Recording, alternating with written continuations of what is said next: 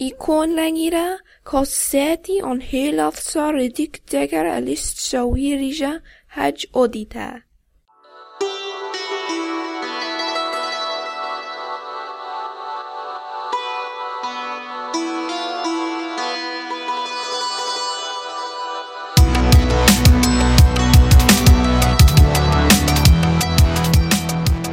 Welcome to Conlangery, the podcast about constructed languages and the people who create them. I'm George Corley. Down the road a ways is William Annis. Howdy. And over in Maine, we have Mike Lentine. Hello.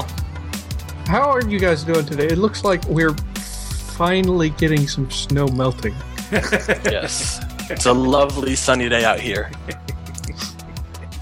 yes. Uh, well, we'll see how that progresses. But a few things. Uh, uh, uh, I wanted to say, like at at the beginning. So uh, last last month, I think I had I ran a short that was, or well, last month as we're recording, it would be like a couple months ago. For listeners, I ran a short that was just me talking to um, David Peterson and uh, Christophe Grandsire-Koevoets about the the sort of the change of the guard at the LCS. Uh, I would just want to say I have like an hour of us talking after that recording that may end up being an episode at some point. So look, watch out for that. Uh, uh, uh, we went on like a giant theory tangent that might be useful. So anyway, but that's not what we're talking about today. What we are talking about today is non-concatenative morphology. Now, first off, I kind of want to put out a basic explanation, particularly for people who are like beginners who might not have heard this term before. So, concatenate, non-concatenative morphology. What do I mean by that? So, if you look in that, we look at concatenate. That means chaining things together. So, concatenative morphology would be your traditional sort of roots and affixes sort of thing. You are putting elements together in a chain or in a, in, if you, if you like, or just in a string to create meaning, uh, to create the morphological meaning. So non-concatenative morphology is morphology that doesn't follow that rule. It's not, it's not putting things together in a linear sh- string. It's you insert things in or you change something in the stem, something, uh, things of that nature. And uh, we're going to go through several different examples of this, and uh, hopefully we can we can give some people some inspiration to break out of the idea that a lot of sort of beginning conlangers do is create just like an agglutinating language that's totally linear and concatenating and doesn't have much like stem changes or anything like that. One thing I wanted to mention is Wow.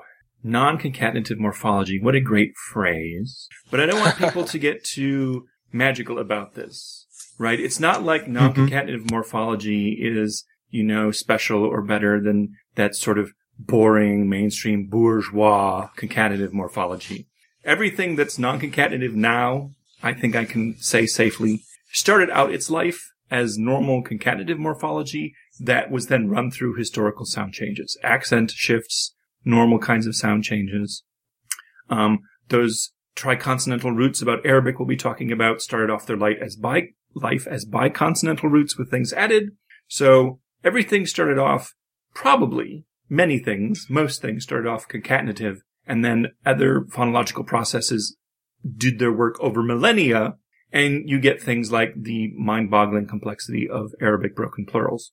Well, yeah, and you you you almost certainly can derive any of these things historically. Whether whether or not things started out concatenative, I think I agree with you that you know most of these things, even to where any even if we find places where we go back far in history and we can't find where they came from concatenatively, they probably started off that way. But yes, and we'll talk I, I'll talk a, we'll talk a little bit about how you can get some of these things historically. And the, the other thing that we might point out just at the start. Um, William, you, you have this thing, do not become entranced by triconsonantal roots. I don't know what you meant by that, but what I get from it is like, don't make a language with morphology that's entirely non concatenative, especially not a language that's entirely the, the triconsonantal roots. Because there are prefixes and suffixes and even like Yeah. some infixing in, uh, in Semitic languages. Yes, absolutely. Just lots and lots of the normal Mm-hmm. morphology. In fact, most of the weirdness of the usual conjugations of Arabic and um, especially Hebrew verbs are just, you know, a, a little bit of non-concatenative stuff determining the root, and then normal prefixes and suffixes or combinations of those, and just this the usual phonological rules about accents and you know vowel elision and so forth running forward. Um, right. so that's just normal. You know, you learn a normal Arabic verb and there's not a whole lot non-concatenative going on. There's some, um, but it's not nearly as much as you might think. Also, uh, you know, triconsonantal roots were, I think at this point it's pretty much clear that they started off their life as simply two consonant roots to which various, um, things were added to refine the meanings in various ways.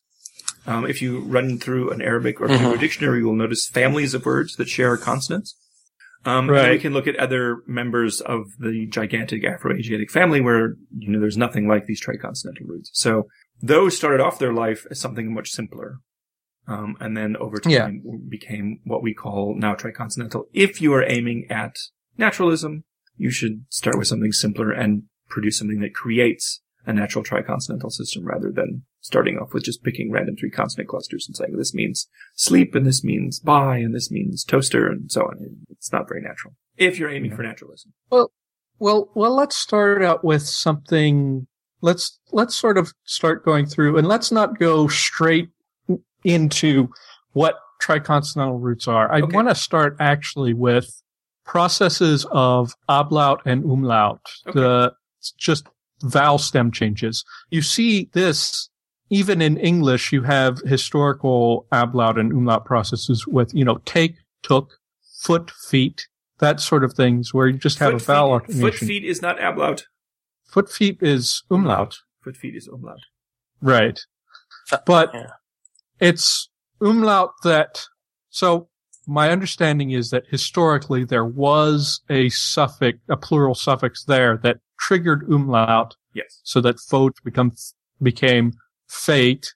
Um, and then, and then afterward the suffix disappeared and that trace with the umlaut remained. Yep. Which is a lot of, a lot of how you could get the, um, the, the, um, non-concatenative morphology happening, particularly sort of stem change sort of things is you had an affix somewhere and that triggered a phonological change. Then the affix got dropped and the phonological change remained there because I don't know, speakers still knew it and it, and it, and it stuck. Yeah.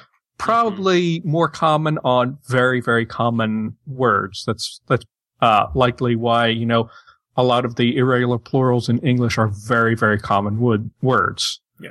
Uh, so, Right. So umlaut is an important um, term to explain. Umlaut is when a vowel changes its location in that nice little vowel triangle or vowel rhombus or whatever the hell that is.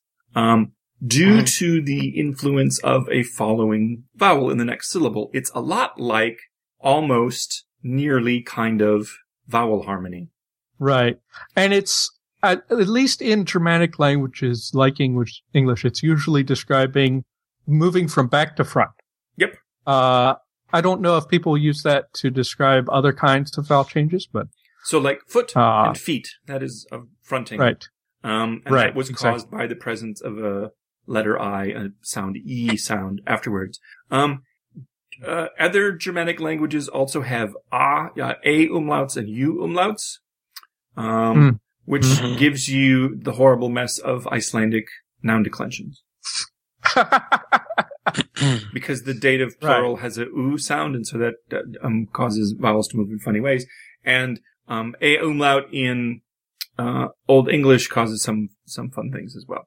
So the And we point is, is it's kind of vowel harmony, right? It's where the vowel in one syllable is moved to get a little bit closer to the same place on that chart as um, the vowel in the following syllable. And we should point out that English, English is not a great example of umlaut as, as opposed to like German because, uh, English umlaut is entirely historical. There's no, Yeah. there's no productive process of umlaut occurring in modern English. Right. So man, So- men.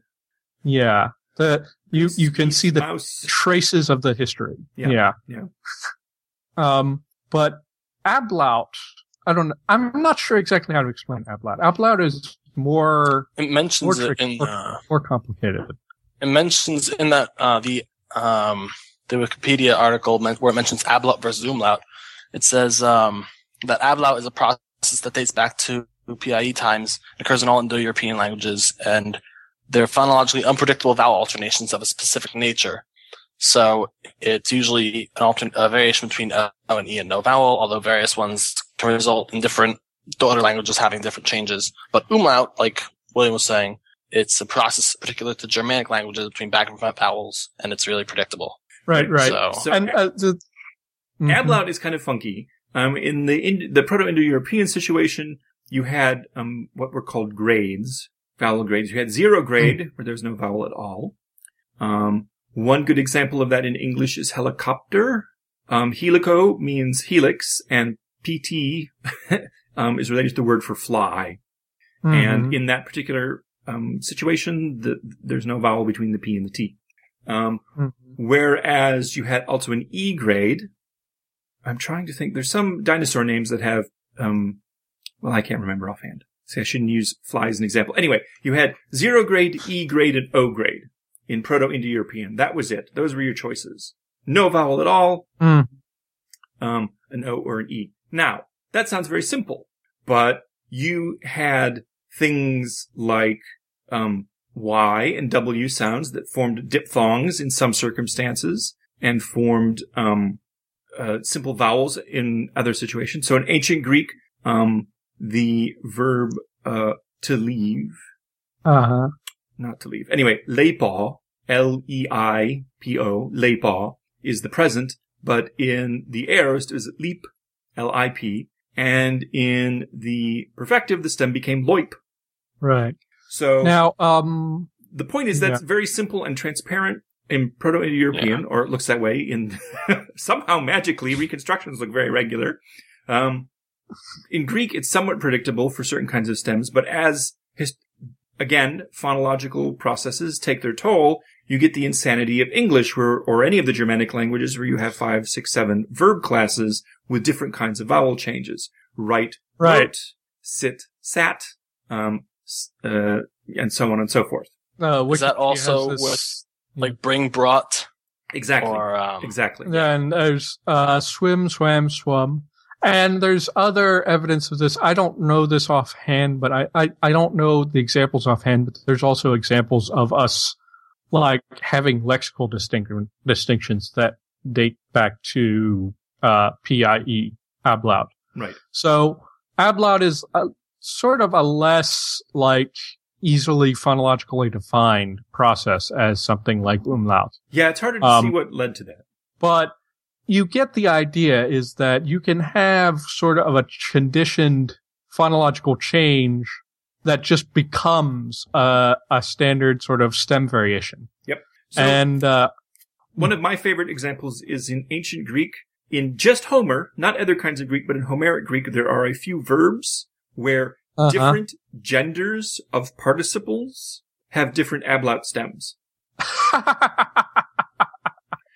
okay. So that's the sort of thing ablaut can be used for. Different verb stems for different tenses or aspects, for um, different sort of noun and adjective derivational processes, and even certain grammatical forms. You might get, you know, the nominative has the E grade and the genitive has the O grade. You know, I, I mean, I don't think that actually ever happened in any particular language, but that's an example of the sort of thing that could happen um, with ablauting.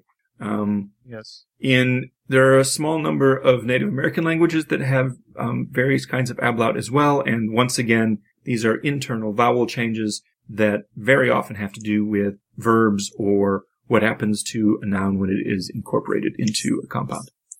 hmm And like, I think one thing you can do if you're deriving these things historically is you can have, you can sort of work it so that you end up with, don't copy what, what English has in terms of strong, strong verbs, but you can have that sort of idea of having different classes of verbs or nouns or whatever that have that because of the historical sound changes you go through end up with these, these ablaut forms, but not all of the, you know, it's like a class of verbs Right. inflex this way, not Yeah. all of them.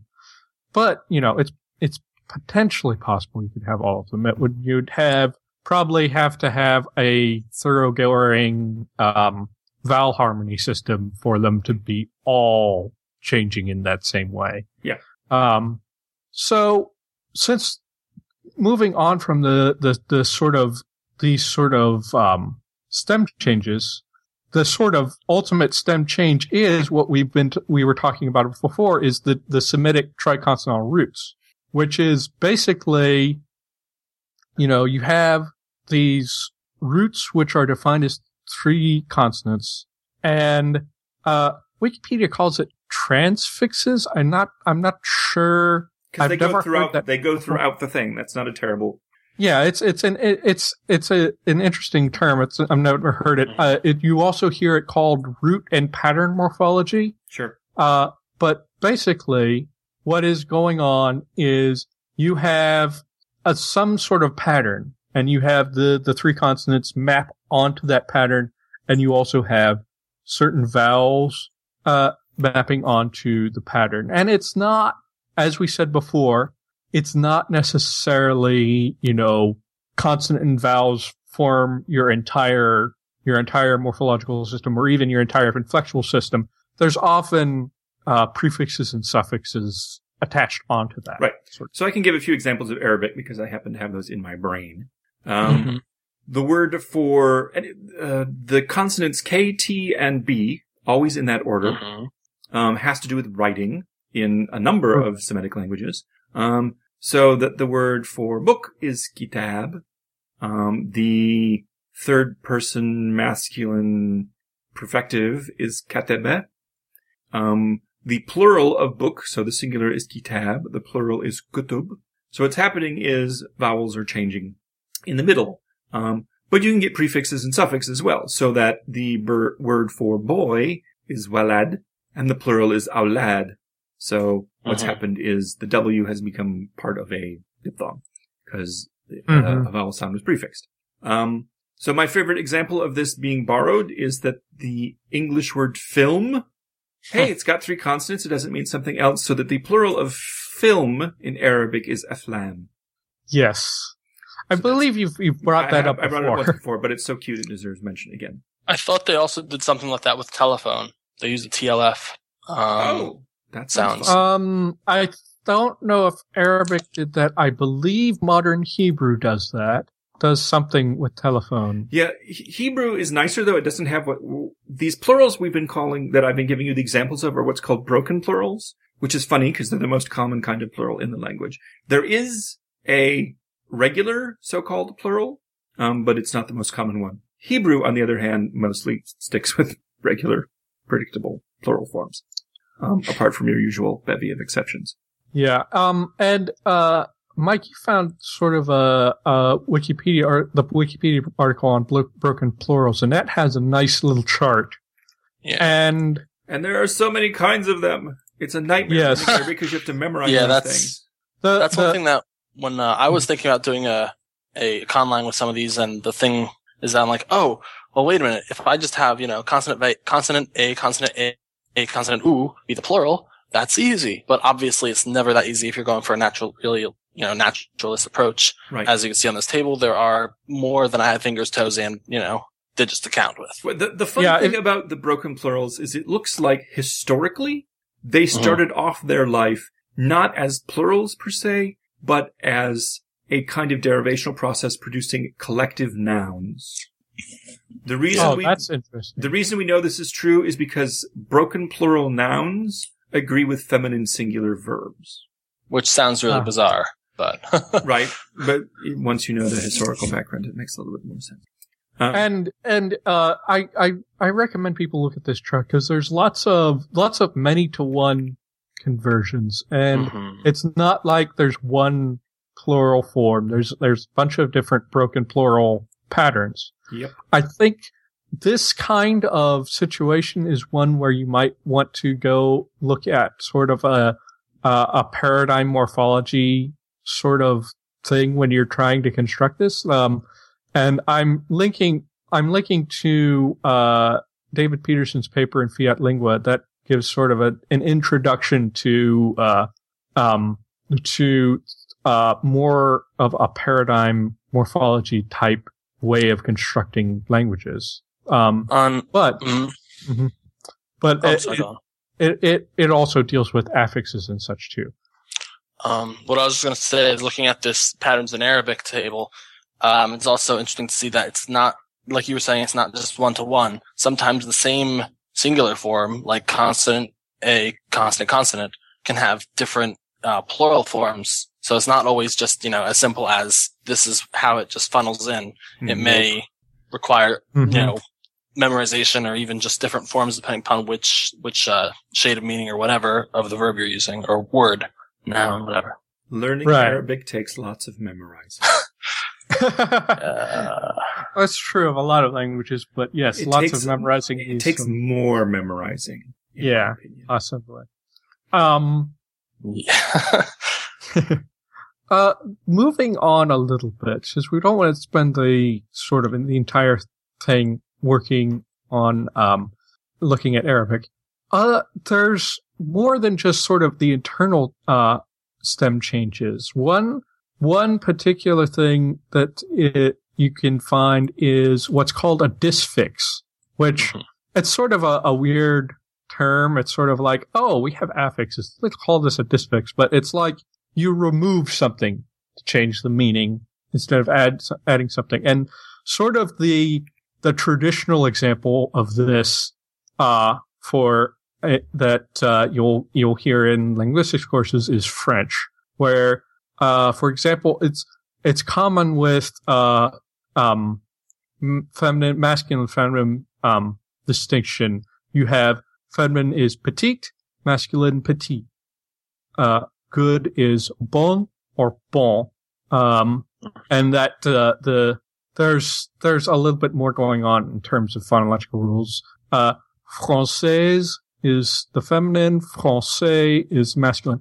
What you get sort of is basically you end up having to conclude that the masculine is formed by deleting something from the feminine in this particular case. And there's singulars and plurals that do this kind of thing too. Right. And again, fortunately, in the case of French, we have all of the history leading up to it, and so we know what's really going on is the loss of final consonants.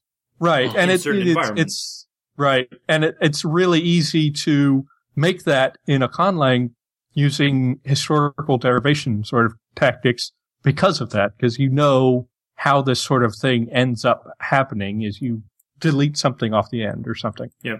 hmm Um, now moving into, uh, there's all sorts of things you can, you can basically just change to any sort of change. Uh, there's places where you can have tone changes or different su- suprasegmental features changing. Sure.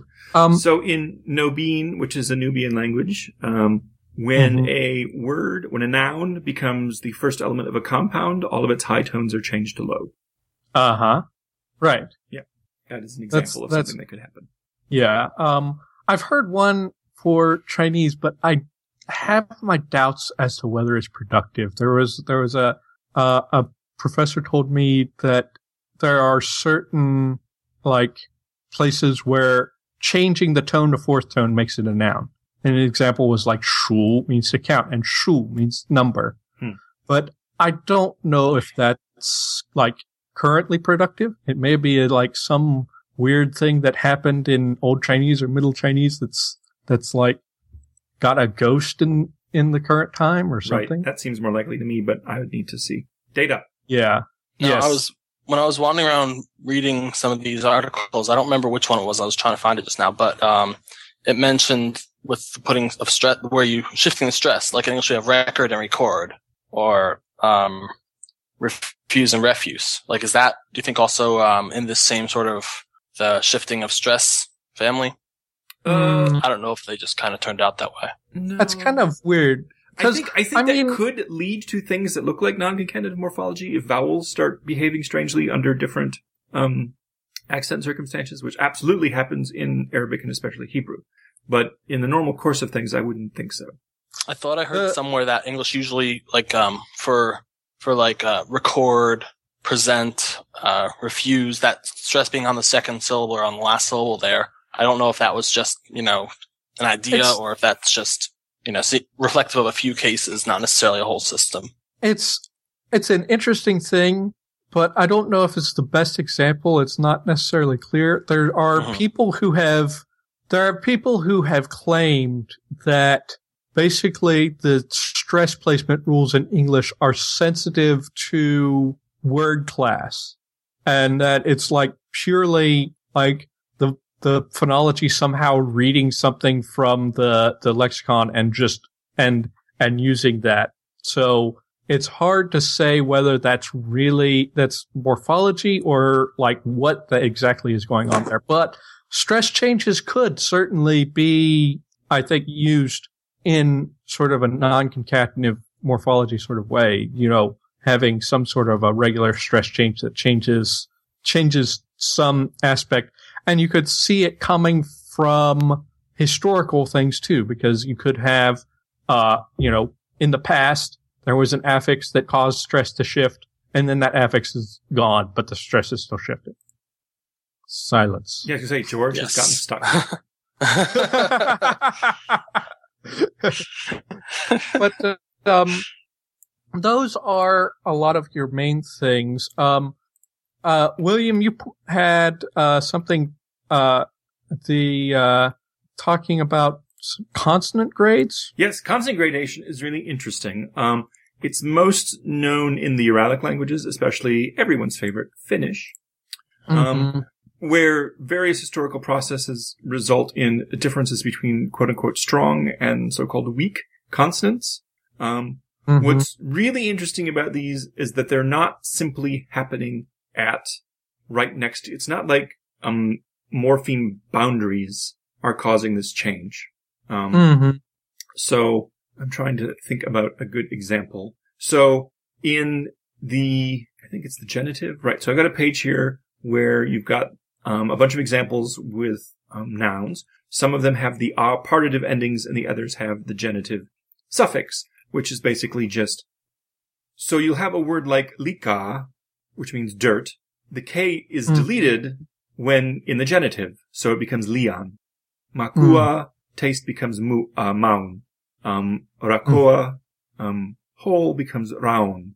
Um, and a bunch of other examples. Um, it gets really fun because this is very schematic, and what happens is that over time, different kinds of processes have happened. So where there used to be sounds, so like lika, which I gave before, um, used to turn that K into a voiced velar fricative. So instead of Leon, it was Ligan, but that sound went away in, in the last few centuries.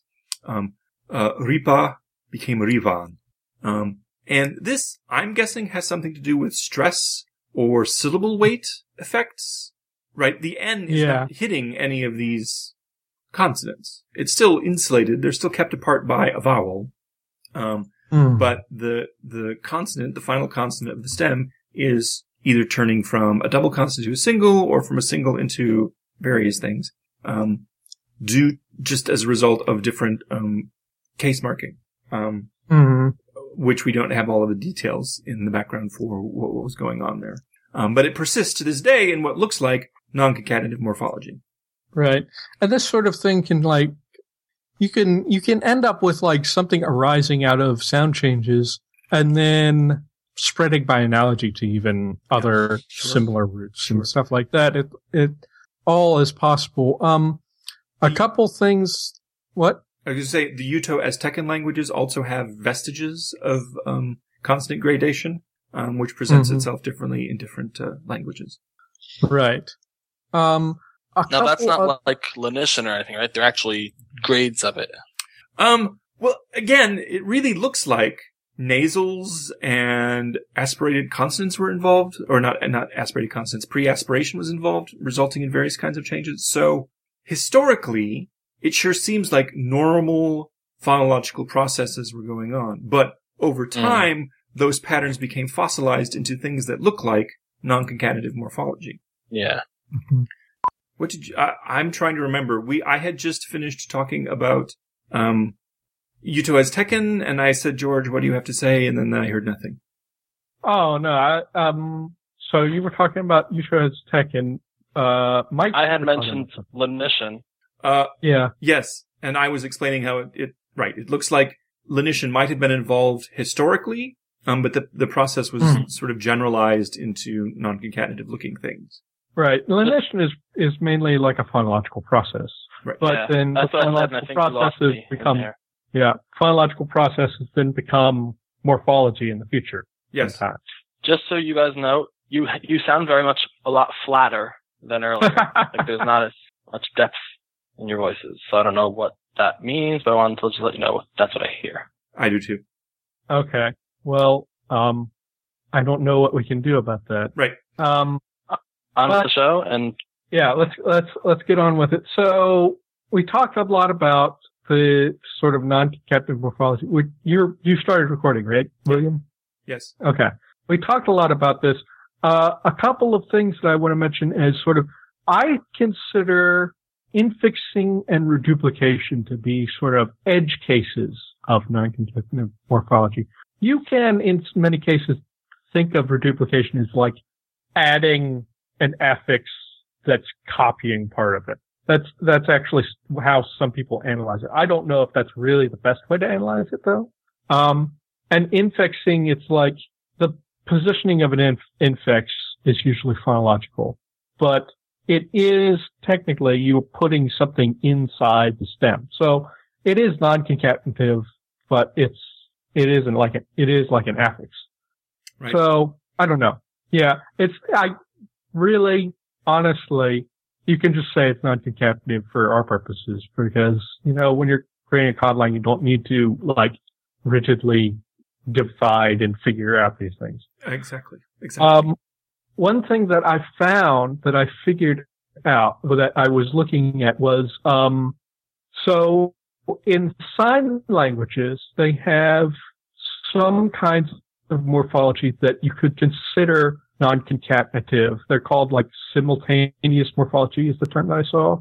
And these are Mhm. things like some, some, uh, verbs in most, uh, sign languages will have some sort of inflection, um, uh, agreement that involves the, the places.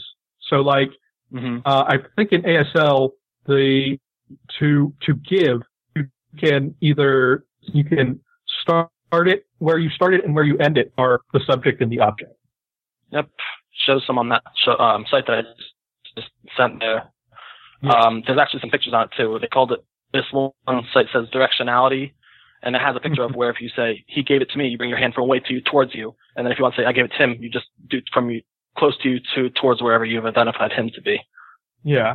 And that's the, the most salient thing to me that I, that I understand. But, um, I found a paper, um, that, uh, you'll have to sort of wade through this. It's a, a paper by Aronoff, Meir, and, uh, Sandler that, uh, talks about this more theoretically, but they give examples of that type of thing. And I think they give examples of a few other sorts of, um, what they're calling simultaneous morphology in, in signed languages.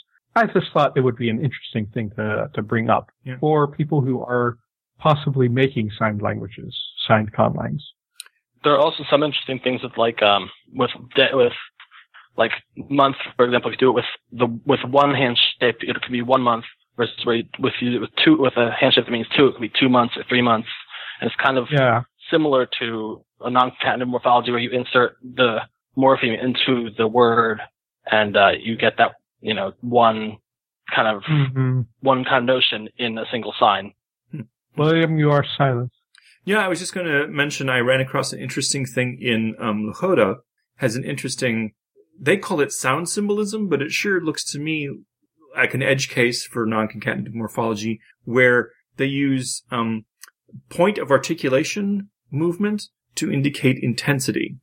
Um, Oh, So, for example, um, we have sota, it's clear, shota, it's smoky, chota, it's gray. So you went from Hmm. S to sh to ch.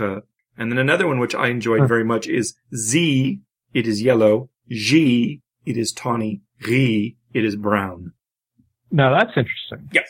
Anyway, the point is you have, again, consonants far away from any existing morpheme being changed to modify, in this case, um, a degree of a scale.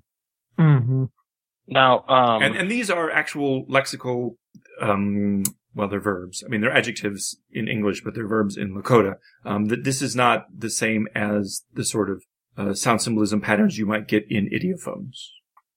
Right. Mm. Yeah, it, it doesn't really.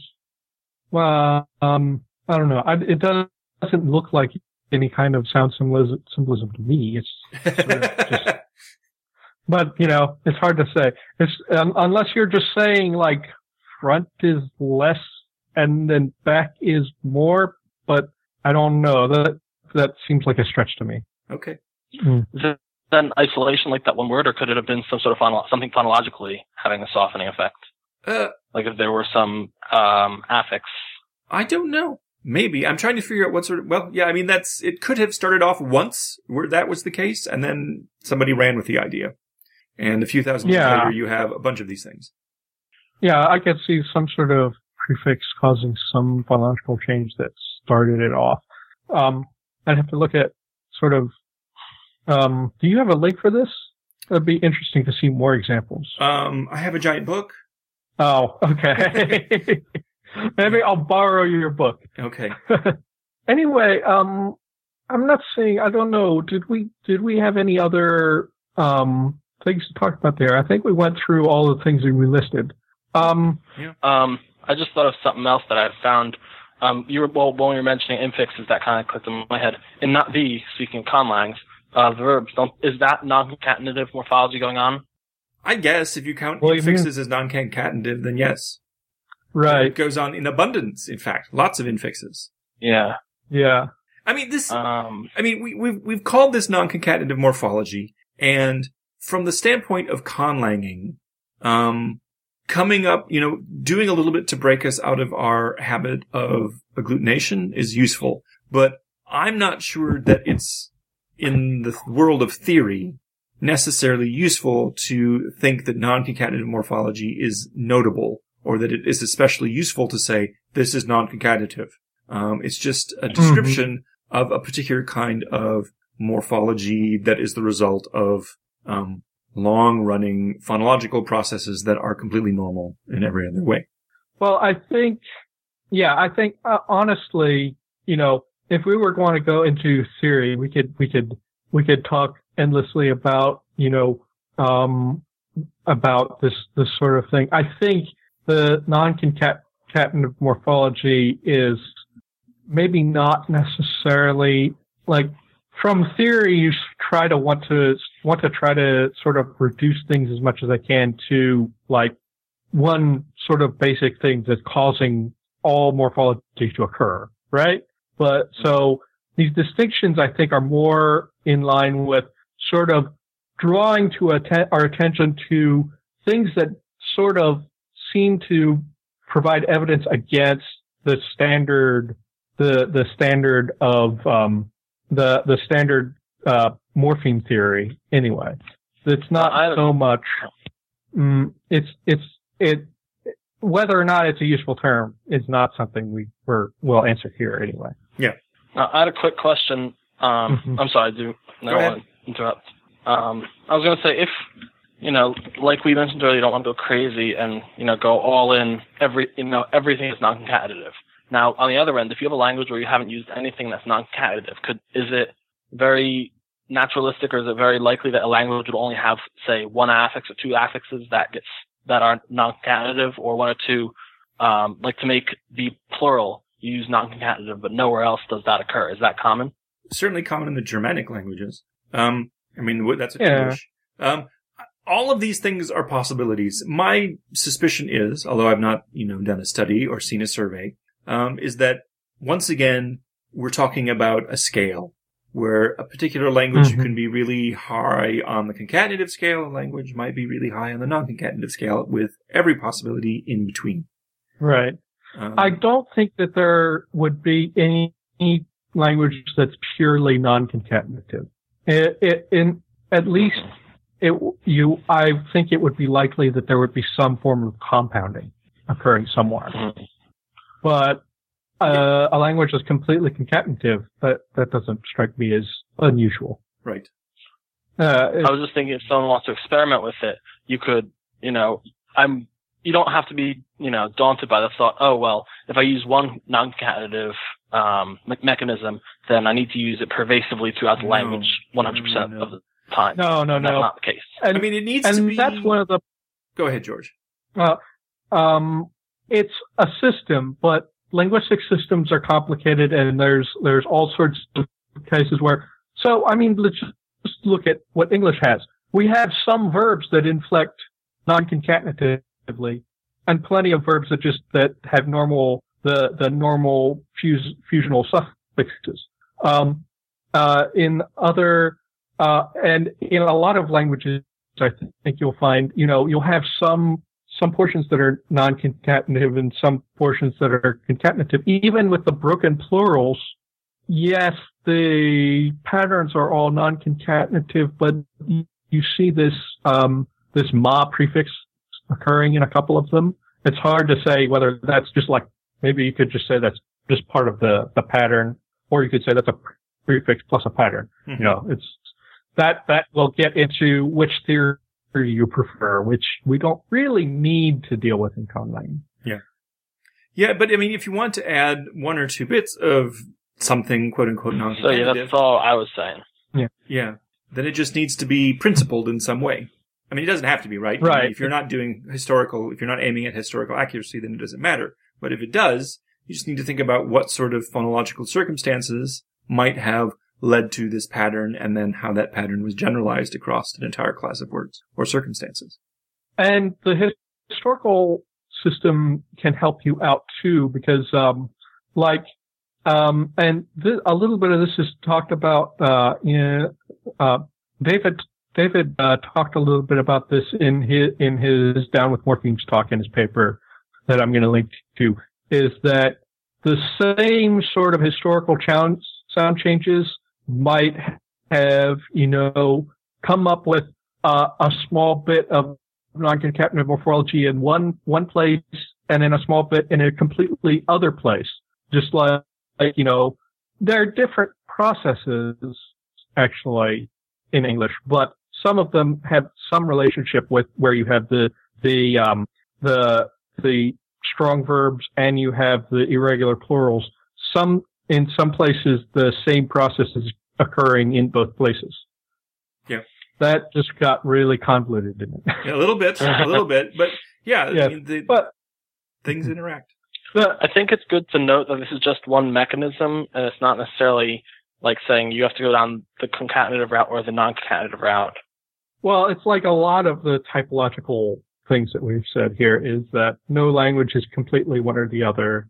Uh, there's, there's all sorts of things like, you know, uh, we've talked about, um, what synthetic and analytic languages.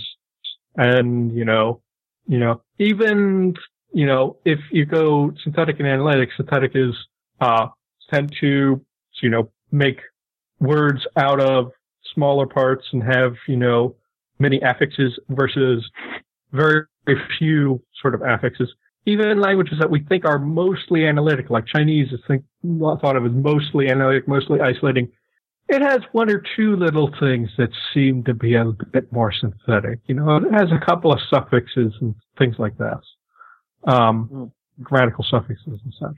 But, uh, yeah, there's, there's, you know, in a natural language, and a lot of what we talk about in the show is trying to make a naturalistic language. So trying to imitate what that natural languages do.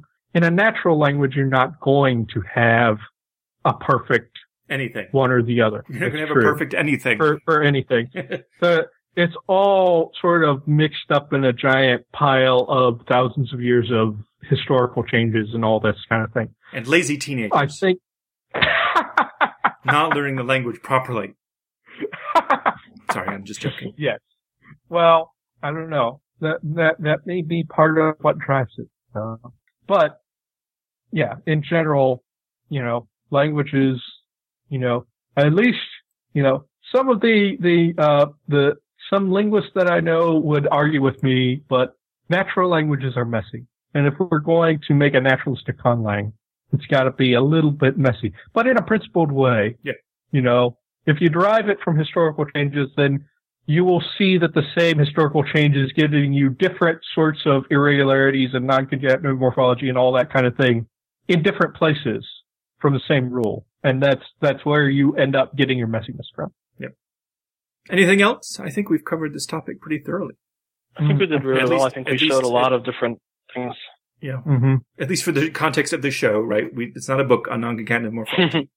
Right. This is not a, it's not a book, but I think we, we, we gave enough stuff to give people a little bit of inspiration and that's a, that's a good, good thing to have. Yes. So, uh, how about we call this a show then? All right. All right. Uh, so, um, William and Mike, I never try to like promote things. Uh, So you can reach, you me at, uh, uh, G.A. Corley on Twitter or, or Conlangery on Twitter. And, you know, we have our Facebook and our Google Plus and stuff that, well, I mentioned that at the end of the show anyway. All That's a pre-recorded. But w- William, you have a Twitter, Twitter handle you've had for a while now, right? yes, William Blathers, W.M. Blathers. Right. Uh, and Mike, do you have anything online that, that you would want to promote? Well, I I have I had Twitter and I was trying to use it to start with a you know conlang every day, like I mean, maybe like just conlang in or tweet in that conlang. And I may revive that. Um, I'll be sure to make sure I can draw that up. The problem was that I had too many languages going and I was going to come with one. So the short answer is no, I don't at the moment, but um, I'm working on it. Yeah. So And we all have our various websites. What, um, William, you're Actilinguini, and I have, I, I have not updated my, my gacorley.com in a very long time. um, and I have a WordPress that also has not updated in forever. Yeah. Uh, anyway, but all that sort of aside, I'm gonna say happy Conlang. Thank you for listening to Conlangery. You can find our archives and show notes at conlangery.com. You can send questions, comments, or topic or featured language suggestions to conlangery at gmail.com. To submit a conlang or natlang greeting for the top of the show, see our contribute page for details. Web space for Conlangery is provided by the Language Creation Society, and our theme music is by Null Device.